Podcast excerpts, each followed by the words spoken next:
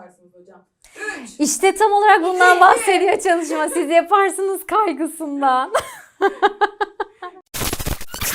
Selamlar. Şimdi bugün çok acayip bir konudan bahsedeceğiz. Aslında başarısızlık takıntısı ve mükemmellik arayışı arasında bizim nasıl bununla ilgili anksiyeteler geliştirdiğimiz ve strese girdiğimiz. Ve ben şimdi burada arkadaşlarımızla konuşurken ya nasıl başlasam acaba, dur kafamı toplayamadım diye düşünüyorum.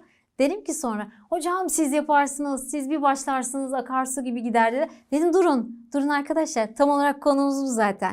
Bu beklentiler bizi bir geriyor. Yani ya yapamazsak diye. Tam olarak bugün yaşadığım mevzu bu aslında. Kusursuzluk arayışı, ki kusursuz olabilecek bir durum var mı veya gerek var mı? Bugün nereden biliyorsun da biraz bu konuya değineceğiz. Hadi başlayalım. Geçen hafta çok taze yeni bir araştırma geldi. Ben de böyle elimi ovuşturuyorum sanki, çünkü bayılıyorum yeni araştırmalara. İngiltere'den Essex Üniversitesi'nde bir araştırma yaptılar. Psikoloji bölümündeki hocalar. Şimdi özellikle sporcu gençler üzerinde yapmış onlar. Yani hem bireysel hem takım sporları yapan profesyonel sporcularda, genç sporcularda çok ciddi bir hem performans anksiyetesi hem de kendilerinden beklenti çok yüksek olduğu için ya başarısız olursam endişesi çok yüksek. Bir araştırmaya bakalım. Şimdi Essex Üniversitesi yürütücülüğünde bir çalışma devam ediyor. Mükemmel olmak için uğraşan ve kafayı hatalarına takan sporcuların tükenmişlik tehlikesi altında olabileceği. Yani bütün mesele o burnout dediğimiz durum var ya, tükenmişlik sendromu Türkiye'de biraz yeni konuşuluyor ama aslında literatürde 1970'lerin başından beri var. Yani neden tükeniyoruz? Bir sürü sebep var. İş hayatı yoruyor, çocuklar, işte eğitim hayatı, sevgililer, eşler, sokağa çıktığınız stres, kaygı, yarın ne olacak? Tüm bunlar zaten biraz aslında toplumu böyle ufaktan ittiriyor tükenmişlik sendromuna doğru. Ama özellikle artan bir kusursuzluk beklentisi. Şimdi son araştırmalar şunu söylüyor. Özellikle son 10 yılda yani hayatımızda biraz daha dijital mecraların, sosyal medyanın daha çok yer aldığı bu yıllarda hem beden algımızla ilgili hem de hayatımızda başarıp başaramadıklarımızla alakalı bir kıyaslama içindeyiz. Yani bir türlü yeterli gelmiyoruz kendimize. Başkalarının hayatları çok kusursuz gözüküyor. Başkalarının kaşı, gözü, burnu, saçı, tatilleri, işte aldıkları ödüller, sertifikalar, düğünleri çok güzel. Hafta sonu herkes çok eğleniyor. Müthiş gözüküyor. Yani bakarsanız herkes böyle alkışlanacak, like'lanacak hayatlar yaşıyor. Siz dönüp kendi hayatınıza bakıyorsunuz. Hiç de böyle değil. Çok sıradan uyandık. Yüzümüzü yıkadık, dişimizi fırçaladık, işimize gittik, geldik. O kadar hani rutinler, bir rutinleri yaşıyoruz. Zannetmeyin ki bu kusursuz hayatlar da göründükleri kadar kusursuzlar. Ama diğer taraftan bunu ne kadar böyle derinlerde bir yerde bilsek bile, bakın Essex Üniversitesi'ndeki araştırmacılar şunu söylüyor. Psikolojik zorluklarla daha fazla karşı karşıya kalıyoruz. 250 tane hatta 250'nin üzerinde sporcuyla birebir çalışmışlar. Çok ufak hataları, çok küçücük hatalarını bile büyüttüklerini görmüşler. Şimdi benim aklıma nasıl bir konu geldi biliyor musunuz buradan? Duydunuz mu bilmiyorum. Imposter sendromu denilen bir kavram var. Bu kavram Türkçe'ye işte kimlik hırsızlığı gibi de çevriliyor ya da sahtekarlık sendromu gibi de. Özellikle başarılı ve çok yetenekli kişilerde daha fazla. Yani şudur, hiçbir zaman kendilerini yeterince güzel hissetmemek, hiçbir zaman kendilerini yeterince başarılı hissetmemekle ilgili bir yetersizlik duygusu. Başardınız ama mutsuzsunuz.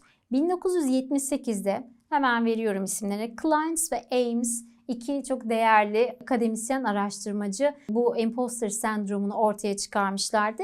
Ve yaptıkları çalışmada şunu görmüşlerdi. Bu sendrom kadınlarda biraz daha yüksekti. Şimdi bu yazıyı okurken, bu genç sporcularla ilgili yapılan araştırmaya da bakınca kafamda böyle bir şeyler çakmaya ve birleşmeye başladım. Son zamanlarda bir sürü farklı genç kadın arkadaşımla bir araya geliyorum. Bazen öğrencilerim oluyor, bazen takipçilerimiz oluyor, bazen sokakta veya herhangi bir toplantıda karşılaştığım herhangi bir kadın oluyor. Gerçekten de konuşmalar çok fazla geçmişe takılı kalmış. Ya aslında ben o bölümü okumak istemiyordum veya herhangi bir hayatındaki idealle ilgili ya ben onu yapamam zaten fikrini çok önden kabul ettiklerini ve bu kişilerin background'una baktığınız zaman aslında hiç de öyle başarısız insanlar değiller.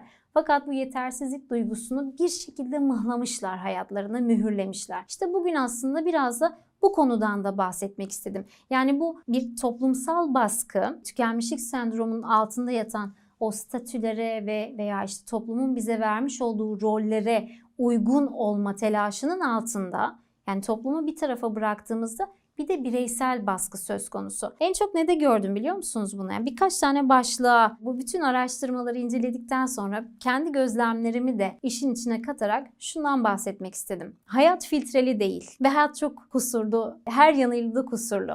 Şimdi ben bu sabah bu gömleğimi ütüledim çıktım. Ondan sonra ders anlattım, arkadaşımla öğle yemeği yedim, işte dolmuşa bindim, buraya geldim, bir şeyler konuştuk, çalıştık. Artık sabahki kadar ütülü değil benim bu gömleğim değil mi? Bir şey oldu falan. Üstünden gün geçti. Ama sabah uyanıp bu gömleğimi ütülü bir şekilde giyip hiç kıpırdamadan bekleyebilirdim. Kaybettiklerimi düşünün. Arkadaş muhabbeti, çalışmak, üretmek. Ürettiğimiz zaman daha verimli oluruz ve kusurlarımızla birlikte güzeliz. Bu bazen beden algımızla ilgilidir. Bazen diplomalarımızla alakalıdır. Bazen kim olduğumuzla ilgilidir. En çok sıklıkla karşılaştığım cümleleri size söyleyeyim. Özellikle dil konusunda örneğin. Hocam ben anlıyorum ama konuşamıyorum. Çünkü çok ciddi bir rezil olma korkusu var altında. Yani bu işte bahsettiğim imposter sendromu defalarca karşımıza çıkıyor. Hayır, rezil olmazsın. Başta konuşmaya bir yerden. Geçmişe takılıp kalmak bahsettiğim ya başka bir hayat olsaydı olmadı. Olanla başka güzel bir şey yaratmaya çalış. Kusurlarıyla sevmeye çalış. Hiç önemli değil. Ya rezil olursam hepimiz oluyoruz. Hiç önemli değil bak. Başlarken ben ne anlatacağımı bilmiyordum. Buralara geldik şu anda. Ve sonrasında yani en son bahsetmek istediğim şey. İzlediğimiz hayatlar çok güzel. Hollywood filmleri çok güzel. Sosyal medyada her şey çok kusursuz. Ama bu biraz da aslında kapitalist düzenin bize sunmuş olduğu bir pazarlama aracı. Lütfen bunu unutma olur mu? Kusursuzluk diye bir şey yok. İyi ki de yok. Olduğumuz gibi, olduğumuz halimizle güzeliz. Bu başarısızlıktan korkma ve başarıya karşı duymuş olduğumuz bu müthiş takıntı aslına bakarsanız koca bir balondan ibaret gibi. O balonu da bir tane iğneyle patlatabiliyoruz aslında. Öyle düşünürsünüz, biraz daha mutlu olabilirsiniz diye düşünüyorum. Dinlediğiniz için çok teşekkür ederim. Arkadaşlar sizlere de çok teşekkür ederim. Moral oldu bana da. Sağ olun, görüşmek üzere, hoşçakalın.